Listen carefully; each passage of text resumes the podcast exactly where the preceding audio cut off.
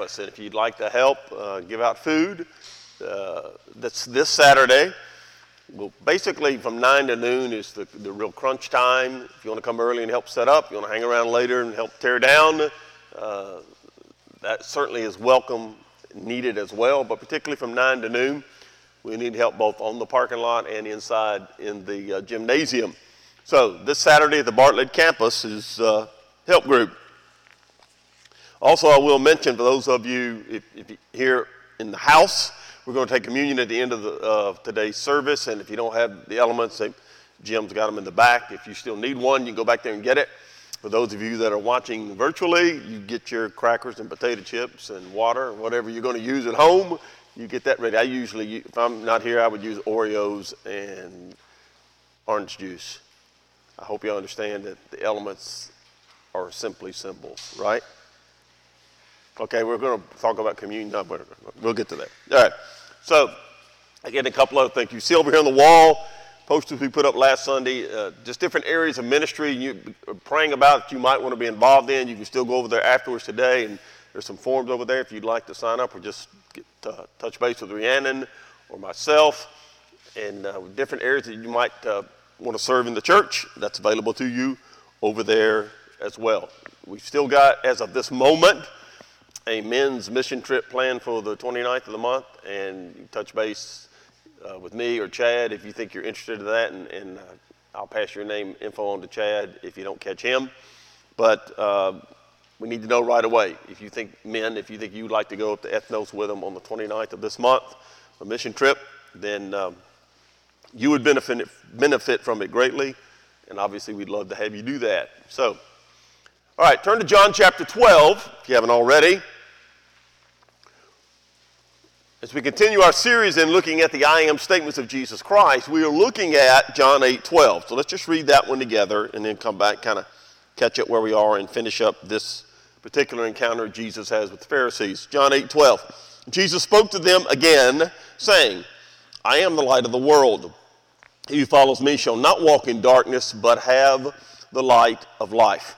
If you look at your handout and look at your uh, uh, notes there, as we look at this particular statement where Jesus says, I am the light of the world, and we've talked about this before, but again, context is very important. His audience is Jewish. That is incredibly important in understanding and getting the full import of what, when Jesus makes these statements, what's going on.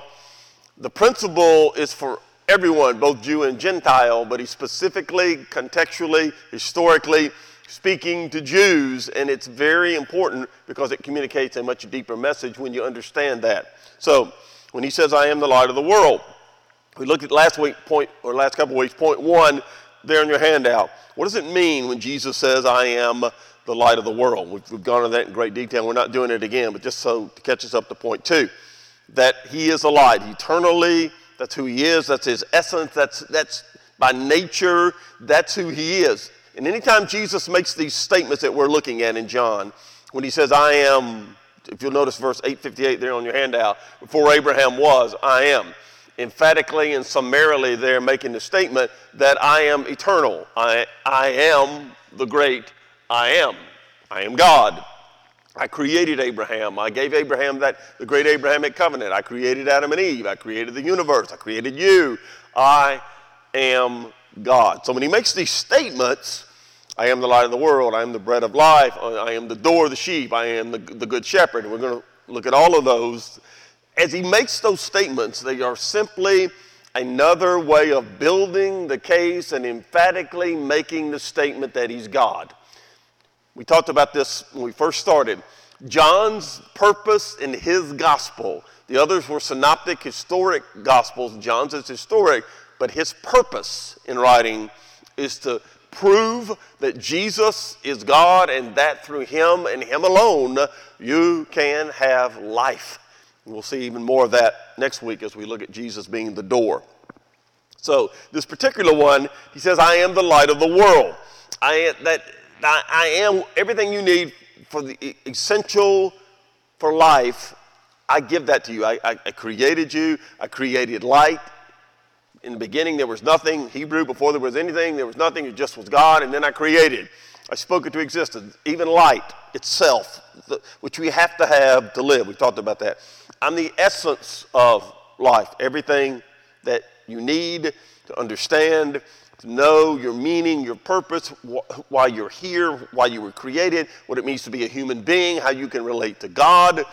I am the way, the truth, and the light. We'll, we'll see that. So, I am the light. Back to verse 12. I want to read it together one more time. I am the light of the world. He who follows me shall not walk in darkness, but have the light of life. I'm the light of the entire world, both creation. I am the, even those who reject me, which prior to your conversion you were in the camp of the my enemy. I still am your light. I give you intellect. I give you the capacity to emote, to love, to create. Everything that sets you apart as a human being, you got from me. You're created in the image of God. You're created in my image. The entire human race, I came, I created, and then I came to bring redemption. So you don't have to walk in darkness. If you don't know Jesus Christ, you walk or you live in darkness because you don't really understand what life is all about. You don't really understand what it means to be a human being. But I can give you life. And that's my will for you as God. I want that for you. It's my desire for you as a believer, particularly.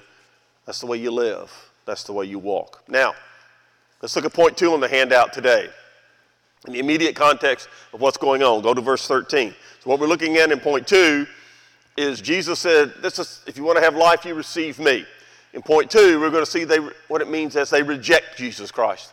This crowd, particularly the scribes and the Pharisees that he's addressing, they reject Jesus Christ as the light. They reject him as God. We're going to see this over and over again. Verse 13. Uh, so after Jesus makes this incredible statement, I am the light of the world, the Pharisees therefore said to Jesus, You bear witness of yourself, your witness is not true. So here's the context. They're rejecting Jesus' credibility. They're saying, You're saying you're the light of the world, big deal. We don't accept that. We reject your witness, your credibility. They know, as masters of the, the scriptures, what we call the Old Testament, they, they, they were not just well versed in it, they had a lot of it memorized. They were, even though they missed the God of the scriptures, they knew intellectually the scriptures and lived out legally the way they wanted to declare themselves righteous. That's why Jesus said, Yourself righteous. They just came up with their own set of rules and regulations based on their interpretation of the law and said, This is the way you should live. And they totally missed God. They were very religious. You couldn't be any more religious than they were, but they were literally children of Satan being used to be anti Christ. They were anti God. So they're rejecting Jesus Christ, claimed to, claimed to be God. They knew that's what he was claiming. And they cannot dispute or argue with what he has said, what he has done, his miracles, his words, his works. They just simply reject him. So let's begin to look and see what they reject. Number one, first bullet point there, they reject knowledge. Look at verse 14. Jesus answered and said to them, Even if I bear witness of myself, in other words, if it's just me running my mouth, my witness is true, for I know where I came from and where I'm going. You do not know where I came from and where I'm going. Drop down to verse 19. And they said to them, Where's your father? Jesus answered, You know neither me nor my father. If you had known me, you would have known my father also. So go back to verse 14, and under the, the, the bullet point there rejecting knowledge. Here's what Jesus is saying to them you're rejecting the claims that I make. I am the light of the world. I am these, these different things. I'm God. You're rejecting those not because they're untrue. You're simply rejecting them because I said them. Because you hate Jesus of Nazareth. You hate what I stand for. You hate that the people are following me and they're flocking to me by the thousands upon the thousands because in some cases they just want to see more miracles. They want to hear what I've got to say. They know that I'm different. Even the Romans know that. And you've seen what I can do.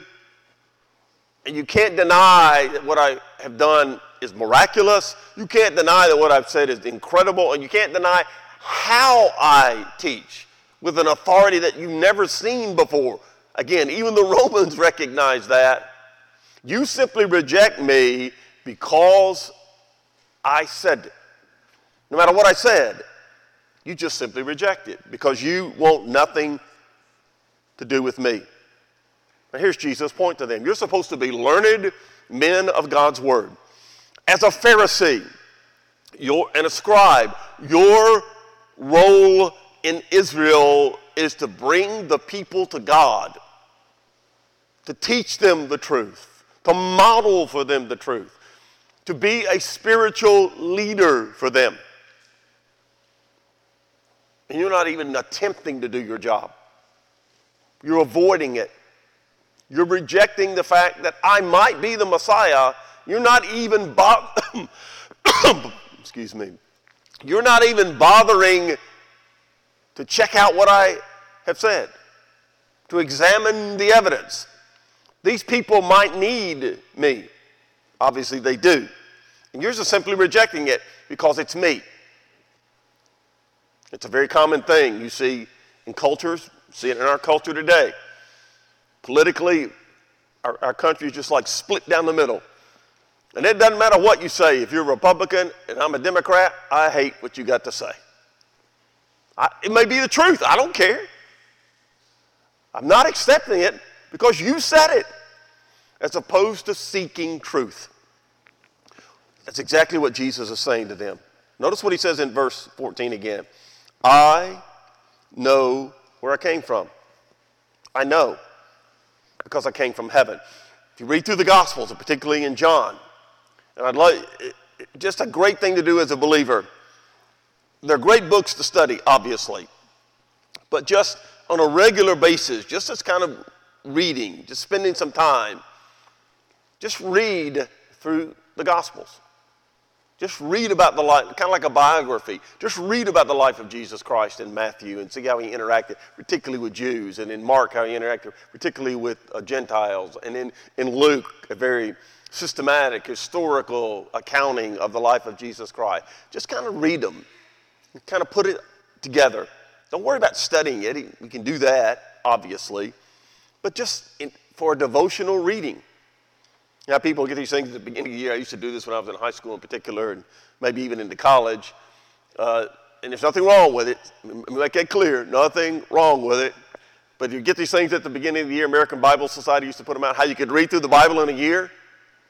Read this today. Read this January 2nd. Read this January 3rd. Read this January 4th.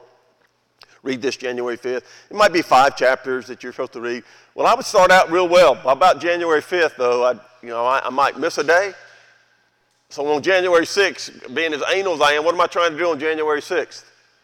I'm going to read every, everything up to, the, and then I got to read January 6th. Now I'm reading like 20 chapters. And then on the 7th, maybe, uh, you know, I'm going to play basketball or something and I'll miss it. I got to go, but now I got to read all that. Now, I'm just reading it. Why? So I can check off on my, on my list that I did it. What am I getting out of that? Probably nothing. I might get, you know, the Holy Spirit might, might get through to my brain and get something out of it. What God wants is for me to center my mind for a certain period of time every day on the Word of God, whether it's a devotional time or just a reading time. Doesn't matter the amount. Just spend some time listening to my dad. That's what Scripture is. It's God's Word, it's our manual for living as Christians. It's our Heavenly Father's message to us. And I, as a Christian, I probably want to know what my dad wants. That might be a smart thing to pursue on my part. And that's what Jesus is trying, and that's why when you see his encounters with the Pharisees, he's constantly trying to get them to understand you are blind, and you're supposed to be a guide. People follow you. They, they don't question you. They don't veer from the path that you've set for, forth for them. And that path leads them, Jesus' words, Matthew 23, you're leading them to hell. That's pretty strong language. Step back is what he wants them to do. It's like with Nicodemus, who was the teacher of Israel. He taught the other Pharisees, and he, he had a, a he was seeking, but he didn't get it. When Jesus said, "You must be born again," now remember that who was Nicodemus, the dean of the college, the teacher of the teachers. Jesus said, "You must be born again," and what did Nicodemus say? You want me to go back inside my mom? That's what he thought. Here's why. Read John 3 carefully when you get a chance. Jesus was making a contrast throughout John 3 with Nicodemus water versus the word, spiritual versus physical. Yes, you were born physically from your mom's womb, but you've also got to be born spiritually from above. That's why you see throughout the Gospels Jesus constantly saying, I came from where? Heaven. I came from above. My kingdom, even his own disciples didn't get it. Remember the upper room discourse when he said, I'm going away? And they said, Whoa, whoa. That's the way they talk. Whoa, whoa where are you going? I thought you were the Messiah. And he kept saying, I've got to go away. I'm going to send you the Holy Spirit, but I've got to go. And he kept saying, I'm from above, and my kingdom, key phrase, is not of this world. It's not what you think, because that's what the Pharisees had taught them. That one day, even to this day, Orthodox Jews and those who genuinely celebrate Passover who are not believers in Jesus Christ as Jesus as the Messiah, when they have their Seder meals, their Passover meals, they send a child out in the street to look for whom? The Messiah. They don't believe he's come yet. They're still looking for him. And Jesus desperately wants them to see, I, I've already been here for you. I died for you. I rose from the dead and conquered sin and death for you. I am. Everything you're looking for, I am that. And that's why the Pharisees hurt Jesus so deeply and why he had righteous anger toward them because they were lying to the people about the Messiah, about the kingdom, about who Jesus was. We're going to see shortly in the sermon series how they attack a man Jesus heals, and they attack the man and say, Don't you know this Jesus is a sinner? And the guy was blind. John 9, he'd been blind from birth. Jesus heals him. And I love it because it's, it's almost comical if it wasn't so tragic. Here's what they say to the man, the blind man, and they kick him out, they excommunicate him. It's the worst possible thing you could have happen to you if you were a Jew was to be excommunicated out of the synagogue. They throw the man out because Jesus healed him, and, he's, and here's what the man said. Don't you know Jesus is a sinner? You don't see us following him, do you? You know what the man said? All I know is I couldn't see, and now I can. That's beautiful, isn't it? They couldn't argue with the fact Jesus healed him, right? They couldn't argue with the fact Everybody knew this guy was blind. He'd been there since birth, 38 years. They couldn't argue with the fact this was the blind beggar. And Jesus had healed him. He could now see. And he said, I don't know. I'm just telling you, I can see now. And I couldn't yesterday. He healed me. And their response was, it's so beautiful when you see the, the dichotomy. What they throw, throw him out. You know who's waiting on him when they throw him out? Jesus. Jesus is waiting on him. Because their whole concept of God was law, legalism, and beat down. Jesus was mercy, grace, and freedom. I'll set you free. It's beautiful. So here's what he's saying to them, back to verse 14. I know where I came from. Why don't you check me out? Why don't you check out my claims? Why don't you check out my works? Look down to verse 19 again. They say, Where's your father? talking about God, Jesus said, You know neither me nor my Father. If you'd known me, you would have known my Father also. He said, You're rejecting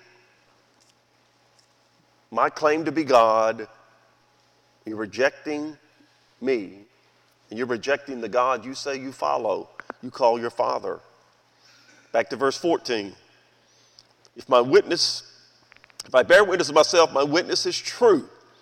For I know where I came from, and I know where I'm going. You don't know where I came from. You don't know where I'm going because you don't know the Father. Verse 19, you don't know spiritually God. You're not interested in truth. You're not interested in what I've got to say. You just hate me. I want you to, for a moment, flip back to chapter 5. John chapter 5. Look at verse 45. 545. That'll be about the time I finish today. 545. That was a joke. All right. Jesus speaking, 545. Do not think that I shall accuse you to the Father. There's one who accuses you. Remember, speaking to Jews, very important. Remember the audience. There's one who accuses you, Moses, in whom you trust. For if you believed Moses, you would have believed me, for he wrote about me. If you do not believe his writings, how will you believe my words? Please don't miss that. Very important. What is Jesus? Remember who these people are. They're experts in the law, also known as the writings of Moses. They had a lot of it, if not all of it, memorized. And Jesus said, You revere Moses, which they did. You revere the writings of Moses. And I'm telling you, Moses was writing about me.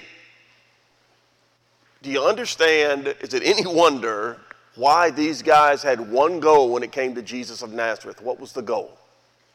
Kill him. We have to kill him.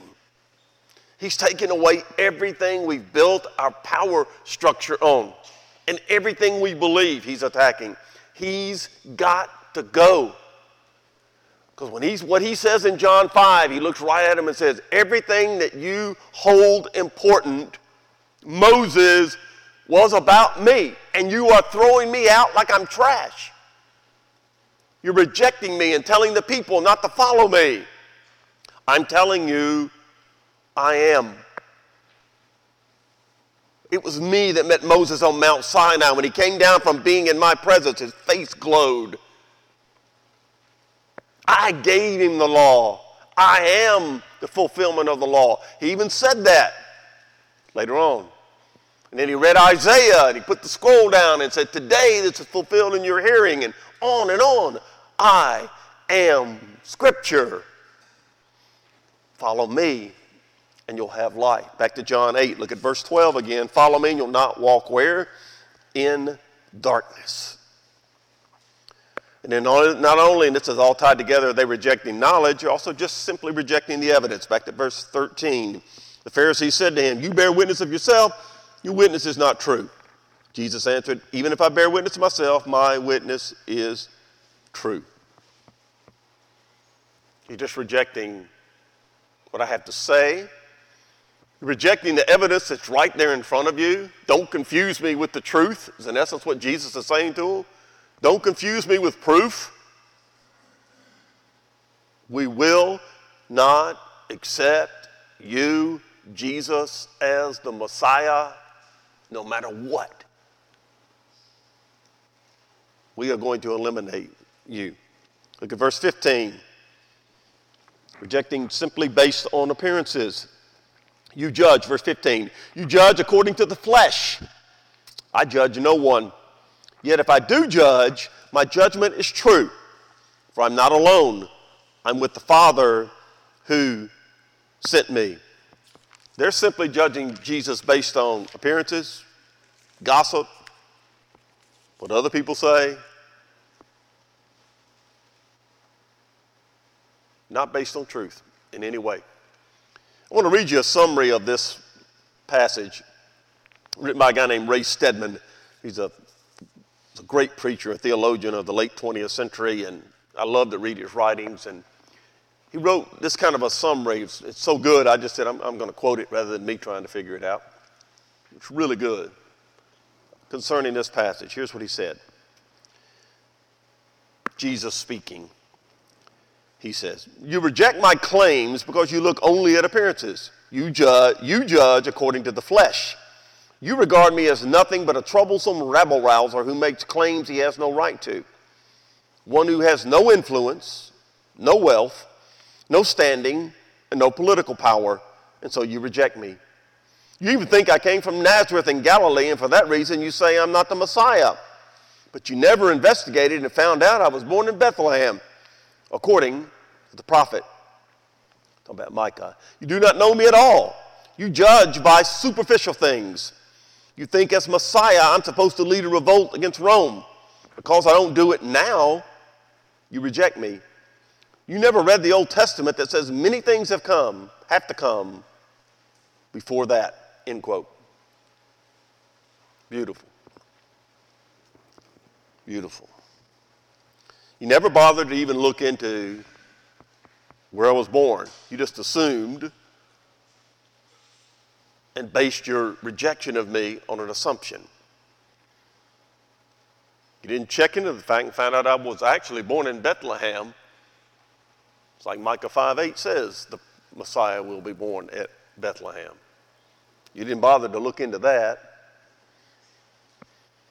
Because I don't do what you think the Messiah should do, you just simply reject me based on what you want, as opposed to examining what do the scriptures say about the Messiah and realize I am giving sight to the blind, I am healing people, I am bringing life.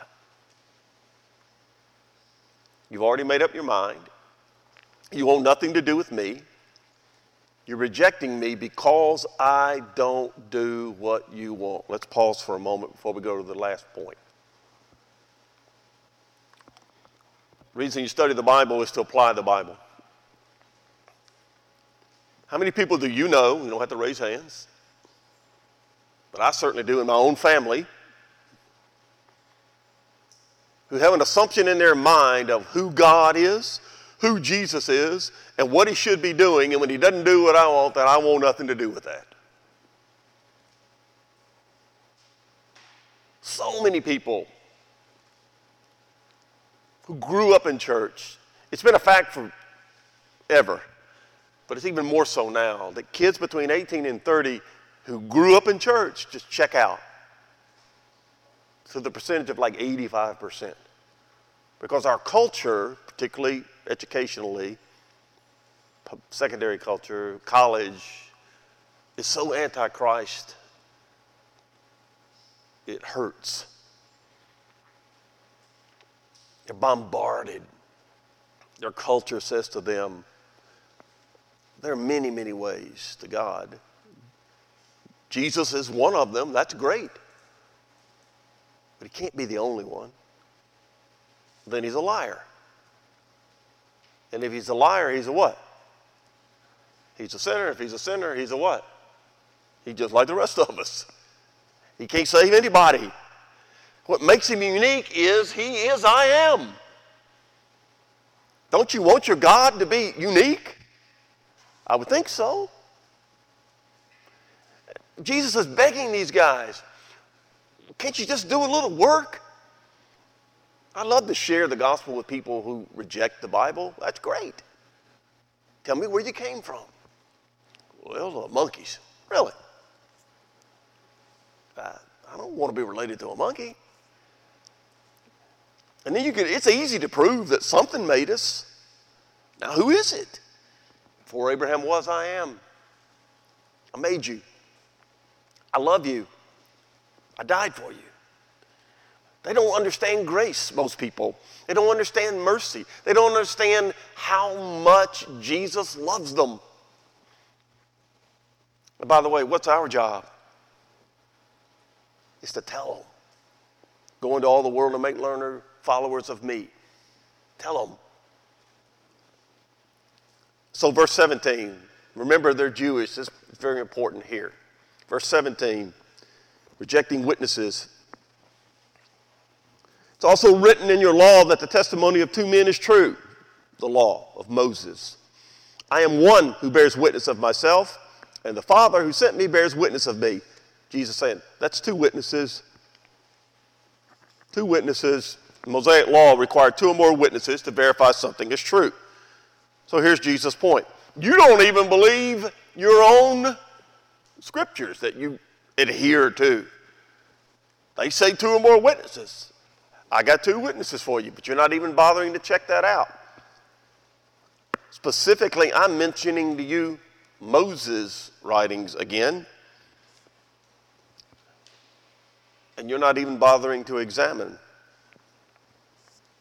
So, what are these witnesses Jesus is talking about? Well, number one, the signs and the wonders, all the things he had done. Go back to chapter 3 for just a moment. John 3. Look at verse 2. This is the one we mentioned earlier, the famous story with Nicodemus. I want you to notice how it begins. John 3 2. Nicodemus came to Jesus by night, and he said to him, Rabbi, Nicodemus, a Pharisee, came to Jesus at night because he was afraid to come in the middle of the day because some of the other Pharisees might see him. So he comes to Jesus at night and he said to him, Rabbi, we know you are a teacher come from God. For no one can do these signs that you do unless God is with him. We know. Who's the we? Well, it's at least one Pharisee and probably more and others afraid to stand up to the Pharisees at large, but they knew Jesus is special. He's not just another crazy guy come, coming along saying, I am the Messiah. There have been a bunch of those.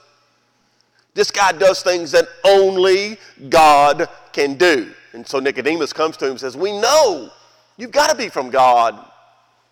What can I do? And that's what we talked about earlier born again. And see, spiritually, they just didn't get it.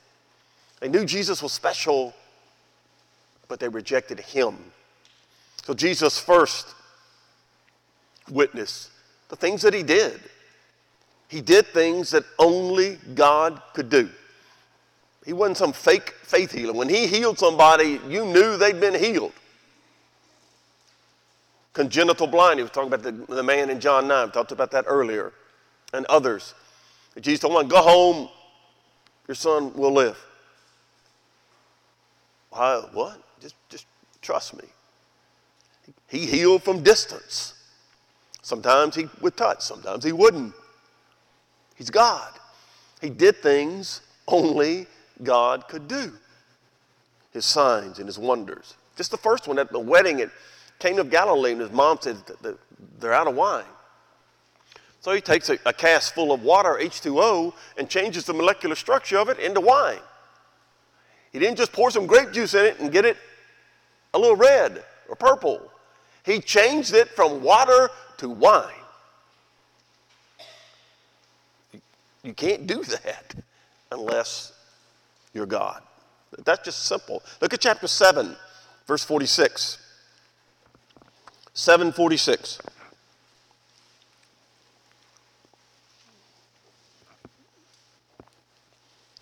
Officers come to the priests and the Pharisees and said about Jesus, verse 46 No man ever spoke like this man. Notice the punctuation at the end of that sentence. What is it?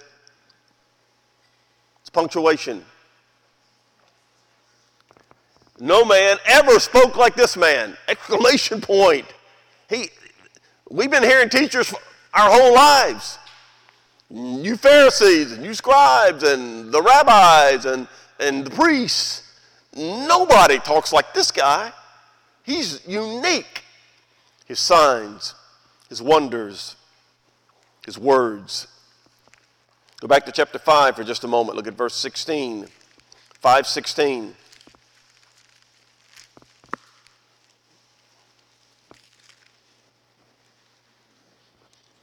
Five sixteen.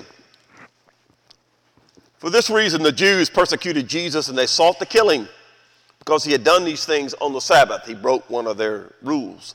Jesus answered and said, My Father has been working until now, and I have been working. Second witness First witness is Jesus, signs, wonders, and words. You could break those down into more if you wanted to, but we'll just make it one Jesus, actions, and words. Secondly, is the words of the Father. My Father has been working until now, and I have been working. Therefore, the Jews sought all the more to kill him because he not only broke the Sabbath, number one, he broke one of their rules, but number two, he also said that God was his Father, making himself equal with God. By the way, we've talked about this before jokingly, but we've already seen three four times this morning where Jesus claimed to be God. And there are theologians today standing behind pulpits that tell you Jesus never claimed to be God. I've told you before, what is their problem? They can't read. Just today, we've seen it four times. He claimed to be God, making himself, they knew he claimed to be God. We mentioned that also. Verse 19 Jesus answered and he said to them, Most assuredly I say to you, the Son can do nothing of himself but what he sees the Father do. For whatever he does, the Son also does in like manner. For the Father loves the Son and shows him all things that he himself does, and he will show him greater works than these that you may marvel. Said, I'm only getting started. For as the Father raises the dead and gives life to them, even so the Son gives life to whom he will. By the way, there'll be a point later on in the ministry of Jesus Christ where he walks up to uh, uh, a graveyard and he asks one person, Lazarus, to come forth. A dead man comes walking out of the tomb. That just doesn't happen unless you're God. You'll marvel at the things that I do. Verse 21 For as the Father raises the dead and gives life to them, even so the Son will give life to whom he will. For the Father judges no one, but has committed all judgment to the Son. God, that all should honor the Son just as they honor the Father. He who does not honor the Son does not honor the Father who sent him. I am one with the Father. One more time, John chapter 10. Just skip over there for a moment. John 10, verse 30. This one you could probably memorize, give you something to do this week. Might take you a week. You can get this one. John 10 30, Jesus speaking, I and my Father are one. It can't be any clearer. I and my Father are one. Back to chapter 8. The Father bears, look at verse 18. I am, I am one, verse 18, John 8. I am one who bears witness of myself, and the Father who sent me bears witness of me. Constant fulfillment of scriptures, constant fulfillment of God's word. In John chapter 8 alone, John chapter 8 alone, the word Father is used 21 times. 21 times. Jesus, signs, wonders, works, words, its authority, and then the words of the Father. For example, at his baptism, at his transfiguration, and in what we've seen with Scripture, constantly fulfilling Scripture. The idea, for example, we talked about a moment ago, them checking out where Jesus was born. How could he, if he was just another sinner and a charlatan, how did he manipulate Mary and Joseph so he'd be born at Bethlehem? That's part of his con game. He did it because he's God. What made Quirinius call for a census at the exact moment in time when he was going to be born, so they had to go to Bethlehem? Because he's God. They don't bother to check any of that out because they're rejecting Jesus as the light of the world. Go back to verse 12 and let's wrap this up the summary principles. Bottom of your handout. Jesus spoke to them again, saying, I am the light of the world. He who follows me will not walk in darkness, but have the light of life. The principles. Number one, you follow Jesus to live in the light and not the darkness. That was last week. This week, willful ignorance, the Pharisees' choice, blinds man's heart to the light of Jesus Christ. Willful ignorance, they choose to. When you, when you challenge people, have an intellectual conversation, an intelligent conversation, an honest one, ultimately it comes down to not an intellectual rejection of Jesus Christ, it's a moral decision. I will not have him have authority over me. That's what the Pharisees said. I don't care who he is, I don't care what he can do, he will not have authority in my life. I, self righteous, that was the Pharisees. I want to share one last passage of scripture with you, and then we're going to close out. In Isaiah chapter 60, talking about Jesus being the light of the world, in Isaiah chapter 60, the Bible says this Arise, shine, for your light has come, and the glory of the Lord is risen upon you. For behold, the darkness shall cover the earth, and deep darkness the people. But the Lord will arise over you. His glory will be seen, will be seen upon you. The Gentiles shall come to your light, Gentiles, your kings to the brightness of your rising. The sun shall no longer be your light by day, nor for brightness shall the moon give you light, give light to you. But the Lord will give, be to you an everlasting light.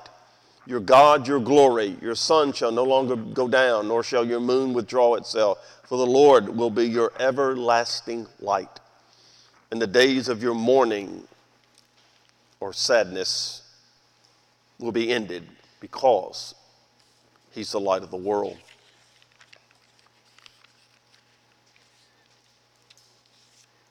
I want to share a true story with you, and then we're finished. There was a man named John uh, George Whitefield. You wouldn't know who he is unless you've studied old theology. George Whitefield. There's other names you may remember, and there were three guys: George Whitefield, John Wesley, and Charles Wesley. You've probably heard of the Wesleys, particularly if you grew up Methodist like I did.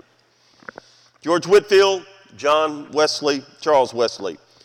They formed a small group Bible study uh, when they were at Oxford, and they called it, quote, the Holiness Club. They fasted, they read the New Testament in Greek, they prayed, they served, they took communion, and not a single one of them knew Jesus Christ as their Savior while all this was going on. Charles Wesley handed a book written by a Scottish preacher named Henry Scougal to George Whitefield, and the title of the book was The Life of God in the Soul of a Man. It was about being born again. 21 year old George Whitefield realized that it wasn't what he could do for God, but through what God had done for him on the cross.